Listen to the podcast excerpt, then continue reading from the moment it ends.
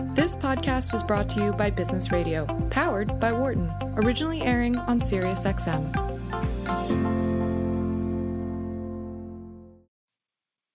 I'm Karl Ulrich, Vice Dean of Entrepreneurship and Innovation, and you're listening to Launchpad on Business Radio, SiriusXM 132.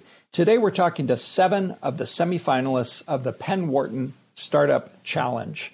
I'm joined now in the studio by Eris, Yiwen, Jacob, Sonia, and Esh, who are all from Mobility Health.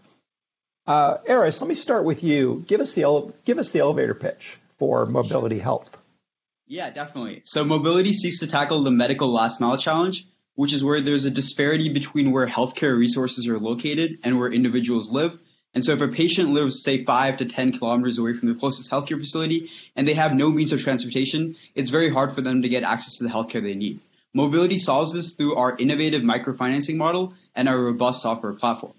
Through our microfinancing model, we provide our drivers with scooters on loan without requiring an upfront payment. Instead, these individuals complete deliveries of essential medications from pharmacies to individual households, and for every delivery they complete, a certain proportion of the income they generate goes towards repaying the loan on the scooter, and the rest they get to keep for themselves.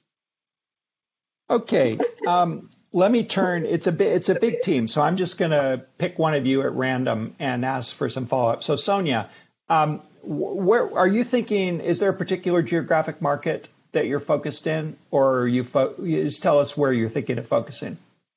Yeah, so we want to launch in South Africa um, because it's sort of a mix of uh, yes, it's an urban region, but there's also people who live really in really remote regions, far away from their pharmacies. So we want to tackle that sort of you know, middle ground where it's like too far for them to walk, but still close enough where someone can get to them by scooter, and that's their primary mode of transportation. Um, all right, but Yiwen, let me ask you. It, it strikes me that this problem of getting something from from town uh, is not unique to to medications. Don't I have the same problem if I want to get a loaf of bread? Oh, you're on mute. All right. That's correct. We so gotta, the, we got to unmute you. Start over. So don't I have the same problem if I need to get a loaf of bread? What's unique to, to medications? Yeah. yeah, so that's correct. So the last mile challenge, as you mentioned, applies to all sorts of commodities and goods. But what's unique to medications is that we want to kind of deliver chronic medications because uh, people that are non-adherent to chronic medications end up receiving a lot of intensive care that ends up costing the government a lot of money. Okay. So, and, and Jacob, does that feed into the business model? What's the business model here? Who pays? Uh, I suppose it varies by market, but let's take the South African market. Who pays in this case?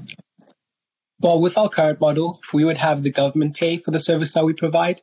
What mobility is, emph- is emphasizing is that by putting forward a cost to us and having us deliver these essential medications, the government will forego paying more expensive costs when patients have to now be hospitalized and receive further treatment for not taking their medication. The government provides these essential medications for free, and all mobility is doing is ensuring that the customers who need them most have access to them.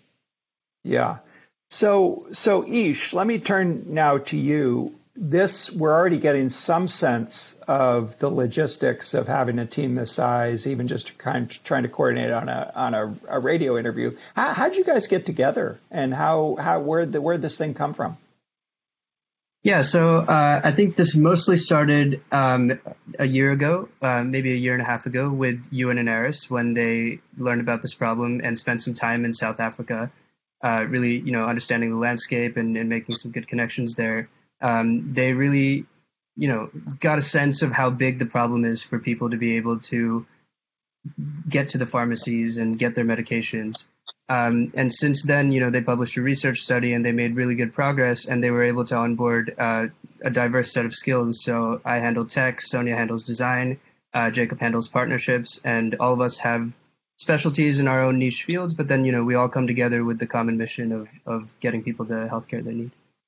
Yeah, but let me just ask a, a quick follow up on that. As mm-hmm. someone who is responsible for the student entrepreneurial programs on campus, how, how, do you how'd you literally find each other? Are you all in the same living group, or took a class together, or how'd you, how'd you connect?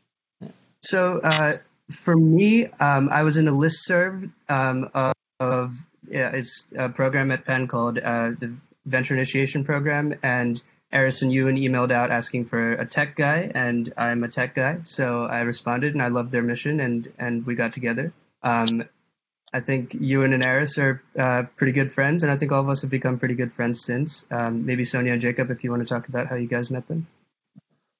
Yeah, I sort of had like a mutual connection with Yiwen and Aris, and you know we had an interview, and Yiwen and I like were in a club together, so um, we, you know, after talking more about the mission, I just felt really passionate about it and wanted to to help. And yeah, it's been really great so far. Yeah. Um, yeah so go ahead, Jacob. Yeah. Yeah, mine, mine must be a bit more strange then. Um, I'm not too sure where you and Aris found my name, but I got an email from them talking about what they were doing with mobility and like just looking through their slide deck was really something I'd become involved with because especially I'm from South Africa, so it was it was quite nice ah. to see that you know, all the ah, way at Penn, they all things yeah, like they, this. You know, that was going to be my next question. I might, might as well ask it of you, Jacob, which is, okay, you're you're you're a half dozen Penn students a long ways from this market. How, how do you actually get started with this venture? Well, yeah, I think Yiwen and Aris took the critical first step of actually going to South Africa and assessing the need for themselves. And then with like the team that they recruited and the contacts we've established, you know, we're working with the African Resource Center who advise companies on like how to strategize and position themselves to work with governments. So, you know, with these contacts and the access that we have and my personal experience from South Africa, we're able to adapt mobility as a solution. And, you know, hopefully our pilot study will prove that what we are working on is applicable in South Africa.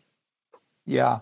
So, Eris, back back to you. I'm looking at your graduation dates here on the on the on my rundown here, and you, fortunately, none of you are seniors, so you all have a little more time. But but you've had we've all had a massive disruption, especially one that involves global cooperation. So, how how are you handling the crisis, and what what's your plan?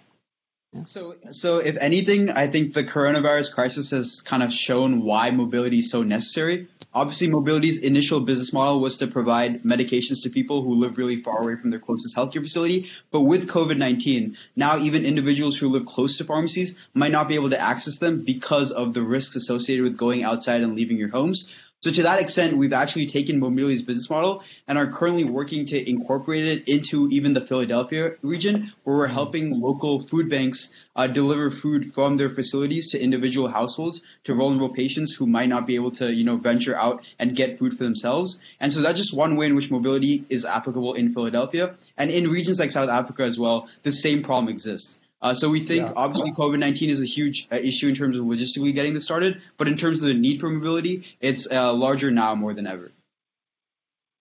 Yeah.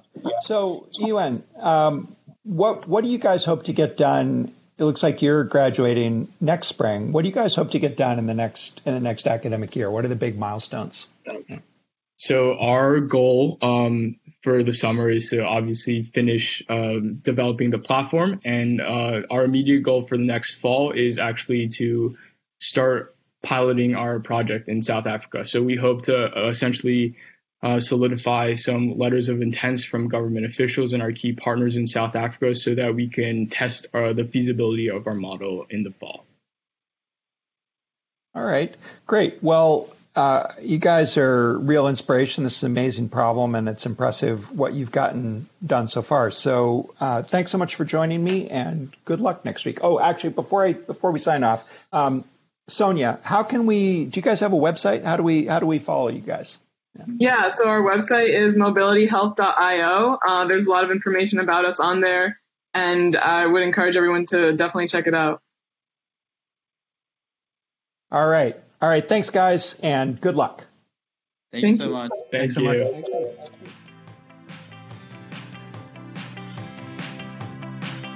I'm Karl Ulrich, Vice Dean of Entrepreneurship and Innovation at Wharton. Launchpad is produced by Business Radio, powered by the Wharton School. You can find more episodes of this podcast on SoundCloud or on iTunes.